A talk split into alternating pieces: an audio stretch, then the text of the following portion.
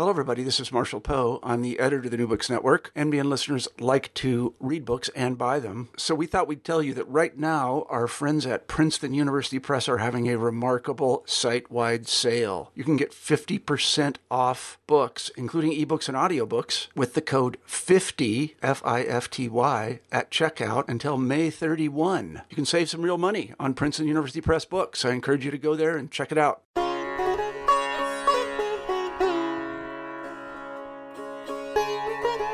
Hello and welcome back to New Books in Hindu Studies. I'm your host, Dr. Raj Balkaran, and today I have the distinct pleasure of speaking with Dr. Nicholas Sutton of the Oxford Center for Hindu Studies. Good morning, uh, good day, and, and welcome to the program. Um, so, before we dive into your translations, why don't you tell us a bit about the center and your work there? Okay. Well, the centre itself is an academic institution that is um, affiliated to uh, Oxford University as a whole. And much of the work that it carries out is academic publications, academic books, academic papers, academic research and translations. We've got specialists in a wide range of uh, different fields of Hindu studies um, working on various projects there. And we're very fortunate that uh, that we're able to um, pursue those lines of study there. And we also, I think, when the um, University of Oxford uh, students want to explore Indian culture, Indian religion, they come over to us and they study with um, the, the, academic directors and other academics who are present there. We've got Gavin Flood, fortunately, as our academic um, as our academic director, and he teaches courses to Oxford University students. So it's a kind of affiliation, but we're not essentially part of the university. They use us when they need us, so to speak. But from my point of view, I, I've always been focused on what they call continuing education, which I like to think of as expanding Oxford beyond the walls of the university. Um, there's criticisms, valid criticisms being levelled at Oxford University that it's excessively elitist and it has a very high proportion of people from wealthy backgrounds attending there coming from fee paying schools. So, what we've always tried to do is to take the same standard of education that people would get from Oxford University and make it available to uh, to everyone. So for I don't know, 10, 15 years now, I've been writing and teaching courses which are offered to um, anybody in the community who wants to study. There's no um, qualification that we demand apart from an interest. And also offer the courses, I think this is a big point, offer them a, a price that is accessible to the vast majority of people because if um, studying at Oxford University these days is a very very expensive business but we try and keep our costs down to, to a minimum for that same reason to make it available to to everyone. I would also say, and I'd like to make this point as well, that the focus of what uh, we do at the Continuing ed- education department is perhaps a little different from conventional academic study, in as much as I think in religious studies the emphasis is on learning about religions, learning facts, figures, locations, cataloguing the ideas they offer, the different tendencies within them. Whereas we do all of that, and, and, and I would like to think up to the same standard as is done in the very best universities learn a huge amount about the religion, but we also, um, I think, try to facilitate going a step beyond that and thinking about learning from the ideas as well. And that's always been my primary motivation that if we don't at least give the option to reflect on the wider significance of the ideas and material we we consider then we're not doing justice to the subject area. We're reducing it to something rather mundane and bland when it's just brimming over with richness and deep ideas that make all of us think about ourselves, our lives. And I always like to say, let's take a step beyond just learning about religion and think about um, what we can learn from them, not in a confessional sense where I say this is the truth, but just saying, look, showing an idea. Have a look at this. What do you think about this? Does this relate to the way you live your life? So I think that's what we offer, perhaps, which is a bit bit of a bonus. Some might think, some might think it's an intrusion, but I think most of the students who study with us very much appreciate that we do facilitate that taking a step beyond. There are a number, a number of fascinating um, threads in what you just said, at least as it pertains um, to my own path and my own interests. Um, I've been teaching continuing studies at the University of Toronto. I finished the master's in 2010, and then I, I took this teaching job.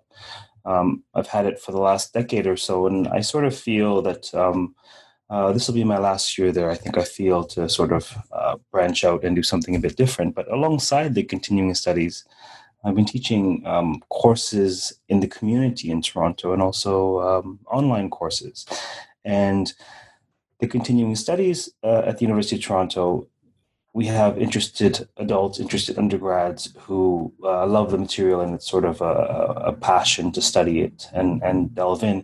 Yet um, the, the, the sort of precipice upon which you stand or even venture over, I don't quite venture over um, in that setting, but in other settings, um, online courses, as I say, uh, I may say to folks, "Well, what do you make of this?" Uh, you know, in terms of life learning, you know, what is what is the value of this, right? Um, and so, so it really, really resonates. Um, and full disclosure on, on the air here, uh, I came across um, the Oxford Center of Hindu Studies' uh, continuing studies online courses just last week, and I mm-hmm. was gobsmacked. I was floored that there was this treasure trove of of of Hindu studies content really accessible to anybody who who can afford a reasonably priced course uh, in the neighborhood of 100 pounds or so. And uh, and and and therefore I contacted the center and here we are interviewing more about the center rather than your publications because I, I think it's um I think there's there's there there I sense a real synergy between uh, the people who listen to this podcast and the mm. people who um, w- would benefit from the Oxford Center of Hindu Studies. Because what you've done is uh, when you put courses online, it really collapses geography.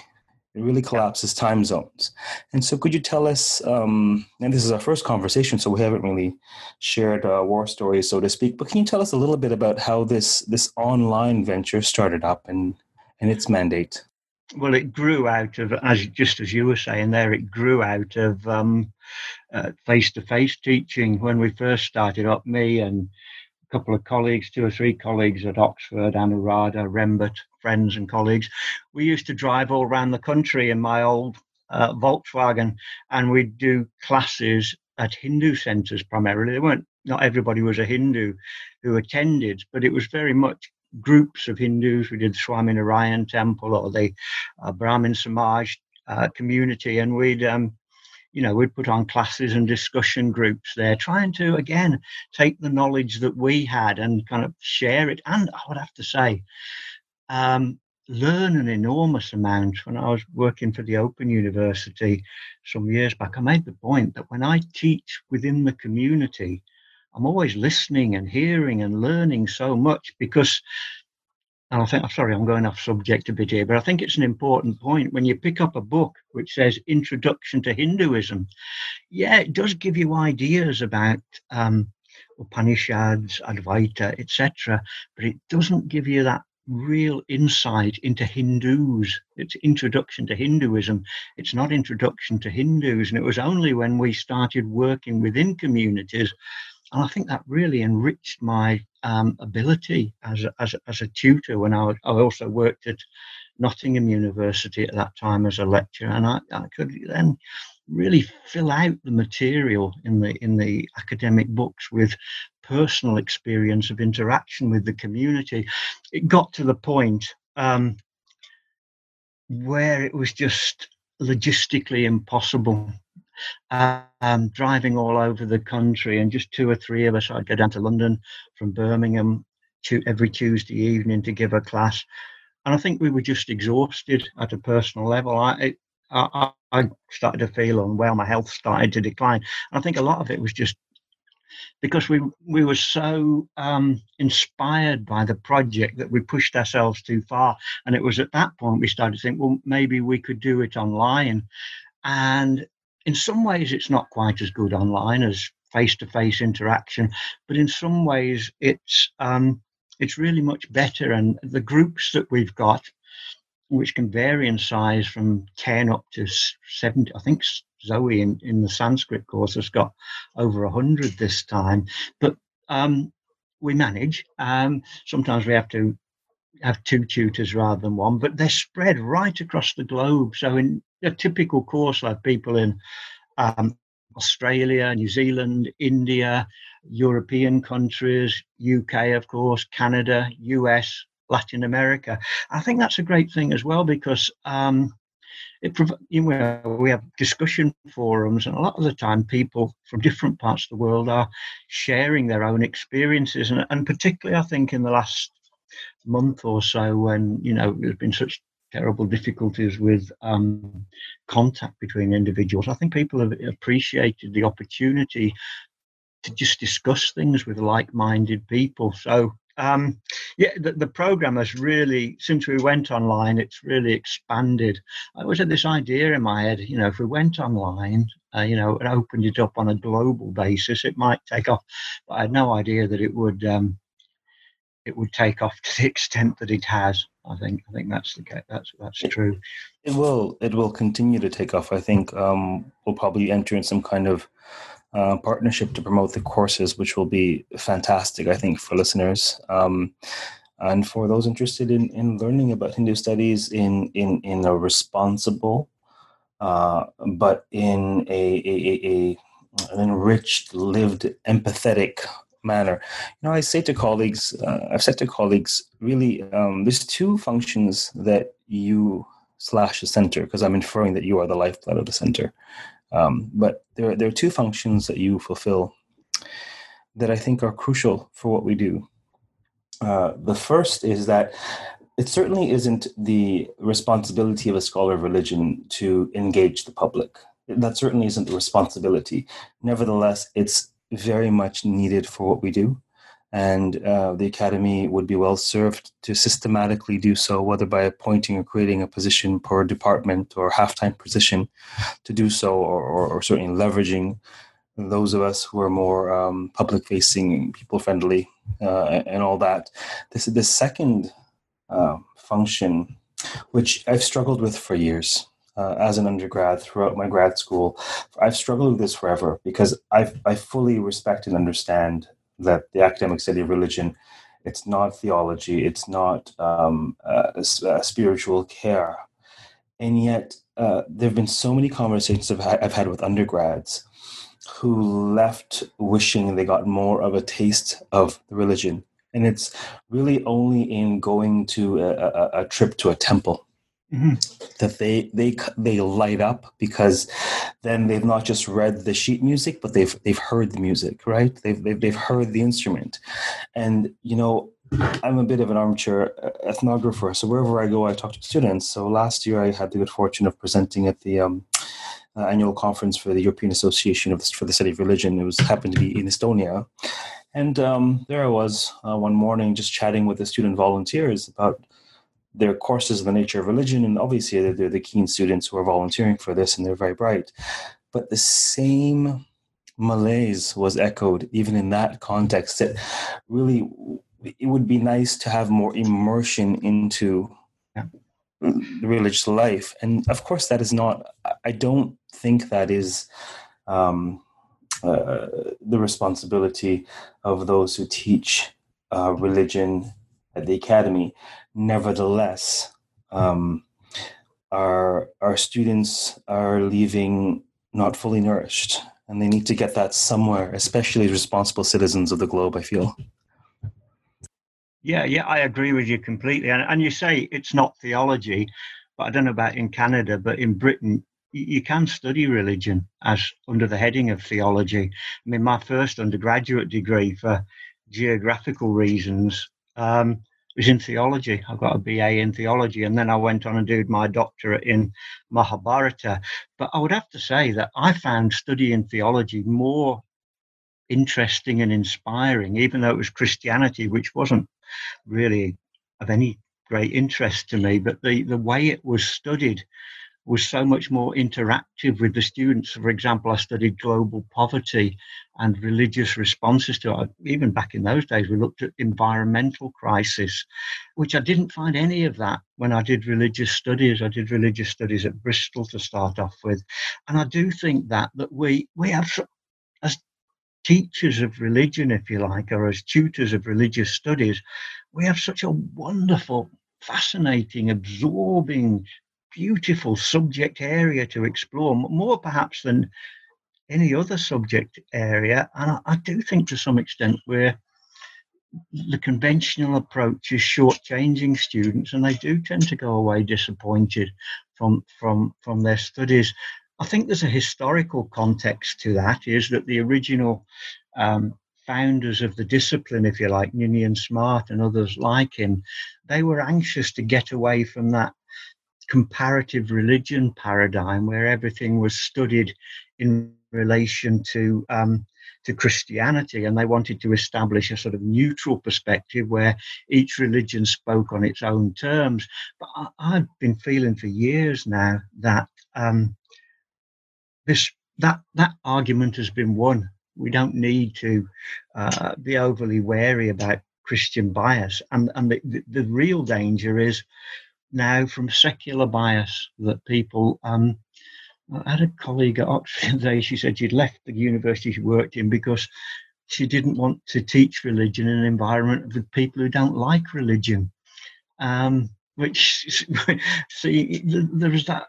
I think particularly perhaps with um, Hinduism, there is a mood of sort of criticism and even condemnation in it, which I believe is absolutely inappropriate. I've always regarded myself as an Englishman studying an Indian religion or Indian religions as very much of a guest in, in, in someone else's property, intellectual and spiritual property. I mean, we gave a paper on that about the Mahabharata that we are invited guests into someone else, another community's intellectual and spiritual property. Um, I think a poem by W.B. Yeats says, let us tread softly before we tread on dreams.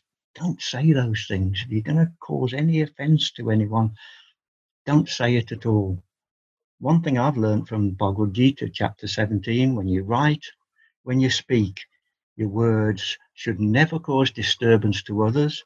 They should be honest, they should be pleasing, and they should be beneficial kind of harsh criticism of a religion does nobody any good, except perhaps where it, it, it, it's obviously contravening dharma.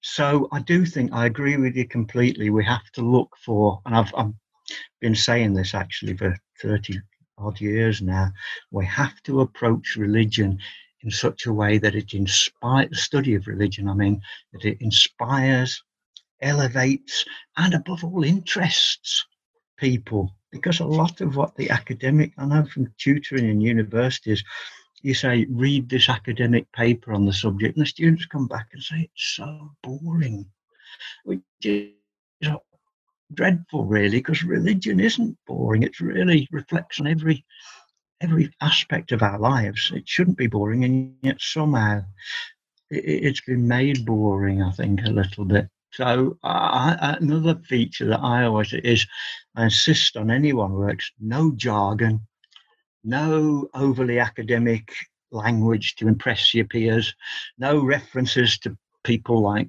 postmodernist writers who nobody's ever heard of.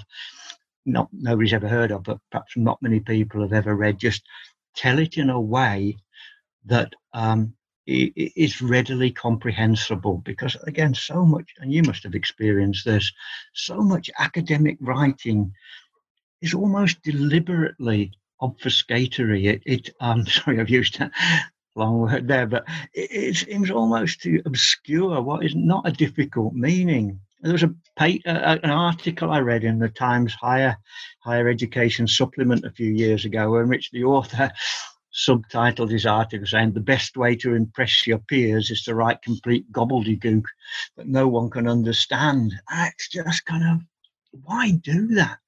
we want we've got something so wonderful here, something like Gita. Whether you're a believer or not, it's still a really profound contribution to the wisdom of the world. So cherish it and give it in a way that people will derive the utmost benefit from it. That's my belief, anyway.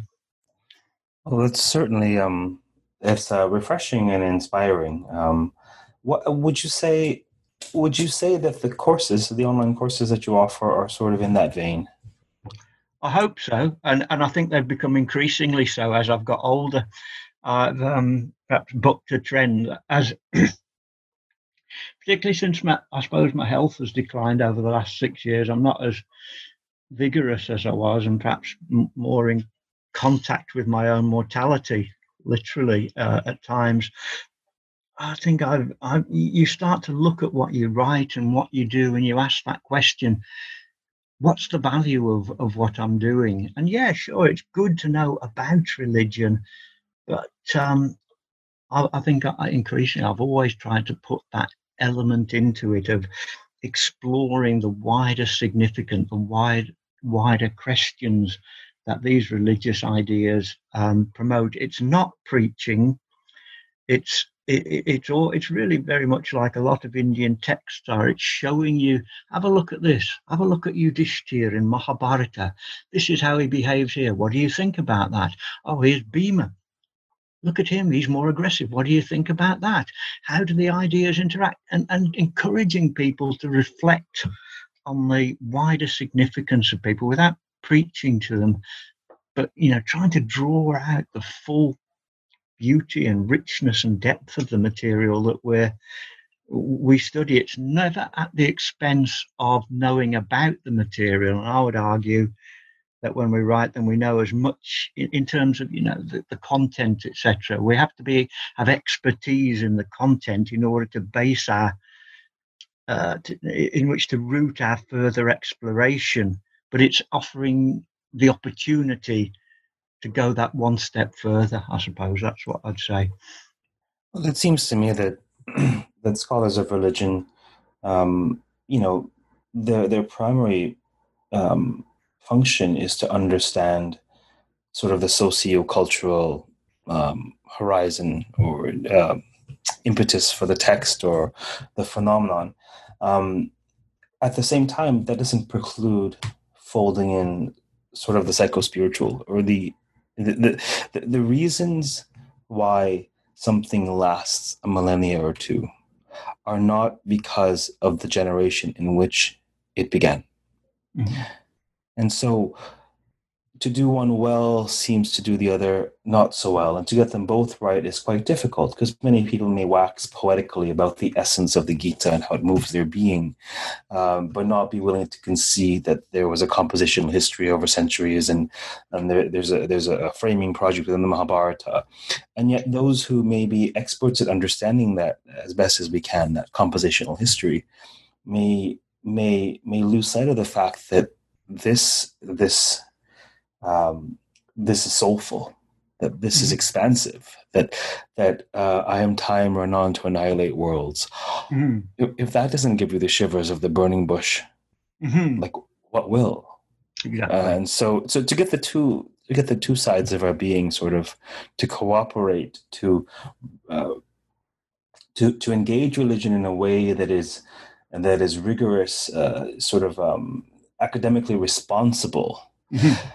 But it certainly isn't our job at the academy necessarily to, to spiritually cater to our students, but it's definitely our job to not deny them that nourishment by reducing religion to the elements that we can empirically examine because clearly uh, it's more than the sum of its parts um, for those who are moved by it.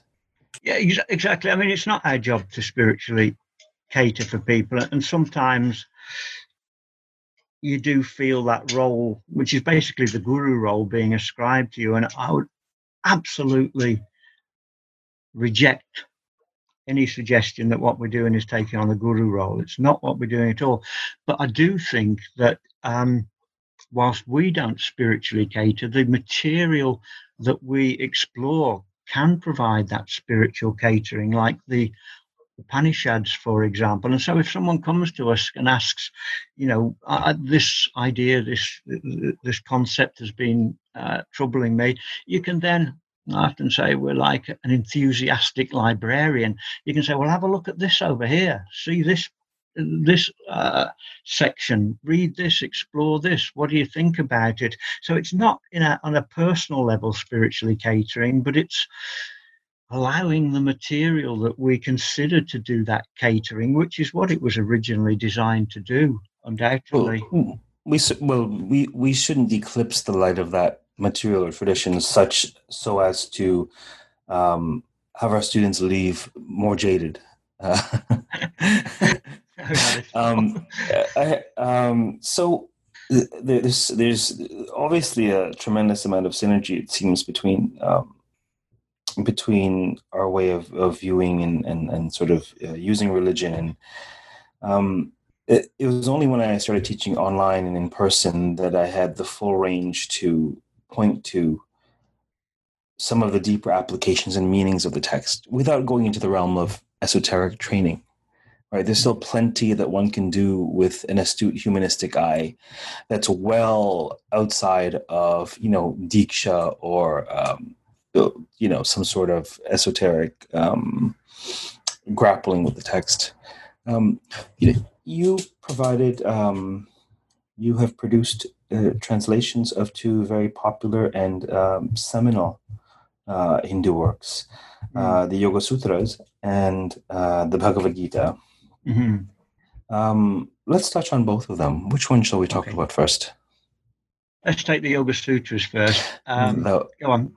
So, so, so, why, why? There's no shortage of translations of the Yoga Sutras, and so, what prompted you to translate it, and sort of what might one get from this translation that's not quite elsewhere? Um, what I tried to do with sorry, would never say that. And I mean, there's some excellent works on um, on the Yoga Sutras, um, and, uh, and, and, which go in more depth than the one I did. What I want, the a lot of people are interested in yoga at the moment, and I, and a lot of people take that interest onto the Yoga Sutras. It's a really difficult text, both to translate and to comprehend, even when you've translated it. It's open to a range of different interpretations, and all I wanted to do was present a version of the Yoga Sutras that kind of made sense to people, that wasn't beset by the too much complexities. Now I accept that in doing so, um, I may have. Um, I may have diminished the full complexity of it. But what I've, I've, what I try to do is re- read the sutras for myself, reflect on their meaning, and then just try and explain what I saw as the significance of them in a, again in a way that everybody could um, could understand. I would say with dealing with the Yoga Sutras, and I'm working on it again actually, using a range of the traditional commentators from Vyas, Bhigyan, Bhikshu, Mishra, and I would say that the range of insights they offer is um, goes beyond what I included in that small volume. But what I think people have found useful in it is that they can take the Yoga Sutras and not read three or four pages and think, I haven't a clue where this is going, what this is all about. They can read it and find uh, an explanation that makes sense and is relevant to their own practice. And that's what I'm doing. And it, it's the sort of task that you do and is never complete.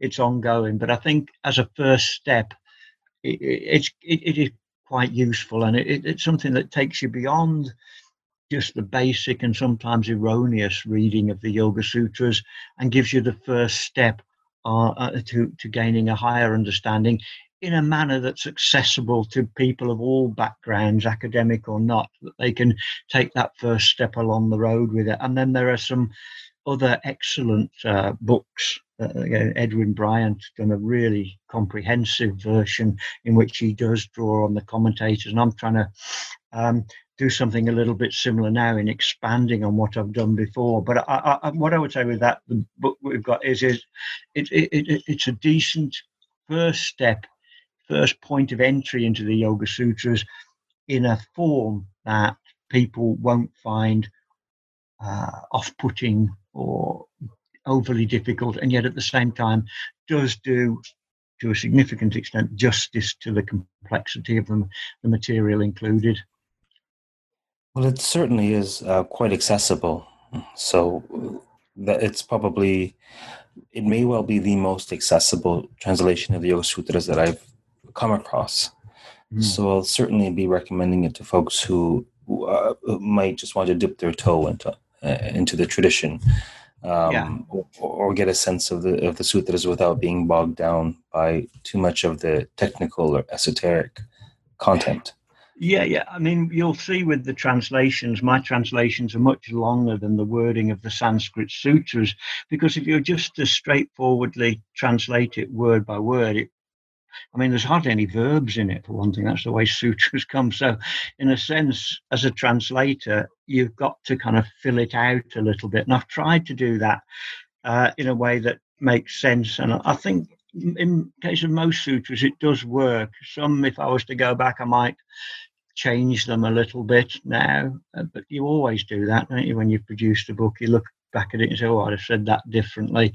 But I, I, I, agree. I think that that's what the aim was always to give people a first step on their introduction, from which they can, if they choose, go on to look at the more um, complex studies, the nuances of Sankhya philosophy that are there in the Yoga Sutras. Uh, it, you know, start off, give it a go. If it really grabs you, then there's plenty more you can uh, you can go on to. So, tell us then about your process with the Bhagavad Gita, how that translation came about. Uh, um, I mean, easier. I mean, years ago, there was a, a scholar you might have heard of, uh, Friedhelm Hardy, Fred Hardy. I don't know if you've come across his work, German scholar. And I was talking to him, must be 30, 40 years ago, um, up at Lancaster University. And as we were walking along, he said, um, you know, you used the Gita. And I said, yeah. And he said, how do you find it? And I said, well, Sanskrit wise, it's uh, relatively easy. He said, yes, yes, I don't mean that though. He said, can you understand it? You know, you can translate the Sanskrit words but do you understand the meaning behind those words? And I think that's often a lot more difficult. And it's um, progressive as well. There's never a point at which you say, now I've got the Gita. Then you come back the next day and you read a, verse and you think about this word, you think about that word, and uh, you, you see again something more that you hadn't spotted before. So you never reach reach the end. But I, I feel uh, very confident actually with working with the Gita, and I have going through that. I made use of particularly the, the principal commentaries on it. I used Shankaracharya's commentary, I used Ramanujacharya's commentary, I used Madhvacharya's commentary. So, really trying to express the meaning of the Gita from within the tradition rather than from external voices. I mean, it's really difficult, isn't it, translating? Because on the one hand, you want to be as literal as possible, but on the other hand, you've got to convey the meaning, and it's finding that balance. Um, I think increasingly, as I was working on the Gita, I was finding that I wasn't translating all the Sanskrit words like Atman, Dharma, etc. You could say, I don't know, law, uh, for, for dharma or something like that but it doesn't really you've already got preconceptions of what law is and those preconceptions aren't what dharma is. And likewise soul if you use the word soul for atman we've already got preconceptions of what soul means which aren't the same as the meaning of atman. So increasingly i've tended to leave those words untranslated and allow the context of the discussion and of course the notes that I had to explain the um, uh, the full meaning of them. But um, I like that text that I produced on the Gita when I read it. You know, sometimes when you've written something a little while back and you read it back, you think, "Ooh, gosh!" And then, but when I read that one, I like it, and I think, "Yeah, that that's that's a decent piece of work that that I, I, I did on that." And um, I think I know the Gita very well. I've been studying it for years and I've been thinking about it for years. and I've, I've read the commentaries, not just those three, but other commentaries, Madhusudan Saraswati, etc. Um, I got, I think, a decent insight into what the Gita is about and what Krishna is saying, and also perhaps um, the full significance of the Gita, because I don't. This probably struck you as well, but um, for me, the Gita is so fundamental to the development of Indian religion, in as much as it looks back to the wisdom of the Upanishads and it quotes from the Upanishads quite often. You know, the idea of Advaita, essential unity of all existence, which comes, but it also crucially looks forward into the development of Indian religion with its emphasis on bhakti, divine love, divine grace, compassion of the deity for us and his saving of us, etc., which you don't find in the Upanishad. So it's such an important text. And I've tried to definitely step back from the Sampradayas in the notes that I've given along with it. I've said, this is how Shankaracharya reads the verse verse. By contrast, this is how Madhvacharya reads the verse. Sometimes I had a comment like, in this situation, Shankara's interpretation is closer to the overt meaning, but never say that any other reading of it, it is wrong, and allow the readers to think about the subtleties of its thought, because the Gita, in many ways, is a very subtle text, and the way that the language of the Gita is used is um, in in Oxford the other uh, a few weeks ago now actually, and Julius Lipner was giving a talk on Krishna smiling. It says there when Krishna began to give give his talk, it says prahasaniva, smiling a little bit. And a lot of times you can see in the Gita, Krishna's very clever in the way he juxtaposes words will have different meanings in close association with each other. And you can always, almost feel as you're reading it through the smile coming through here, untangle that one, etc. And also, for example, um, chapter 2, verse 19 of the Gita is um, the same as chapter 2, verse 19 of the Katha Upanishad. Again, maybe that's another one. That's a coincidence, perhaps, or maybe it's another of Krishna's little jokes that comes comes through there. So I'm very, I feel very comfortable with the Gita, and I I I feel very um, satisfied with it, with with what uh, the version that's presented. I think it's very accessible. I think it's rooted in the tradition that owns it, and I think it, uh, it, it it's pretty effective at showing the range of ideas that the Gita is setting forward. That's giving it a bit That's, of a tool cookies. it's uh, no small uh, accomplishment to translate the Gita in a way that you're comfortable. And um, just to give the listeners a sense, your translation is much more than a translation insofar as it's a guided tour um, interspersed in the translated verses are key points, are key questions. It it um, clearly this translation is the result of somebody who's a teacher first seems to me.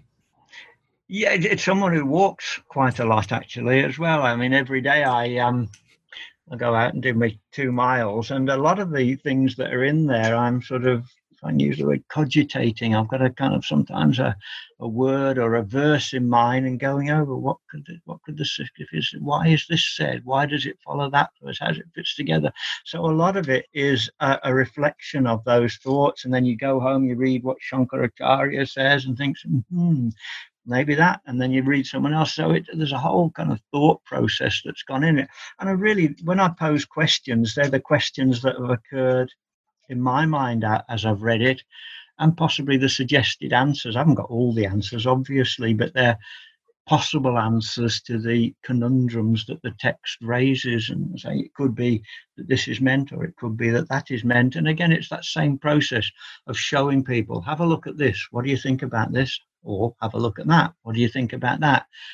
And of course, at the end, Krishna says, Vimashaita Rashashena Yatechtasita Takaru. Think about it all very carefully and then do what you decide is best. So I think that's what I'm trying to facilitate, showing, have a look at this idea, have a look at that idea, have a look at the other ideas. Do they fit together? Why is this being said? Why is this being said there? And trying to, uh, if you like, unravel, unravel the text in that way. Well, the the the text um, exquisitely puts puts uh, advances puzzle pieces, yeah, and perhaps a bit of instruction, and is emphatic uh, in its imperative that it is your impetus to assemble the puzzle, and indeed it may be the puzzle of a lifetime or many.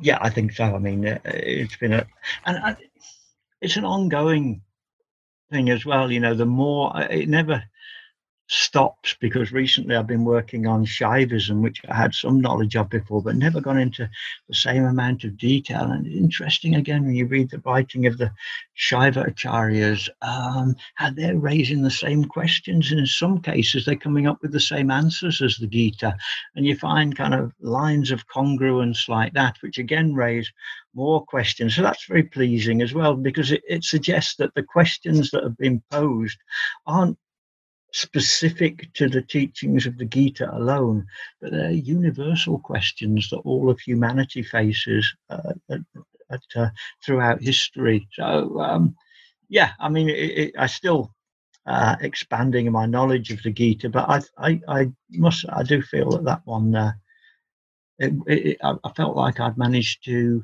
you know, do that primary task of taking what is quite a set of complex ideas and presenting them doing justice to the fullness and richness of those ideas, but discussing them in a manner that anybody could come along with and come along to and uh, and, and, find that they make sense, not obfuscated in any way.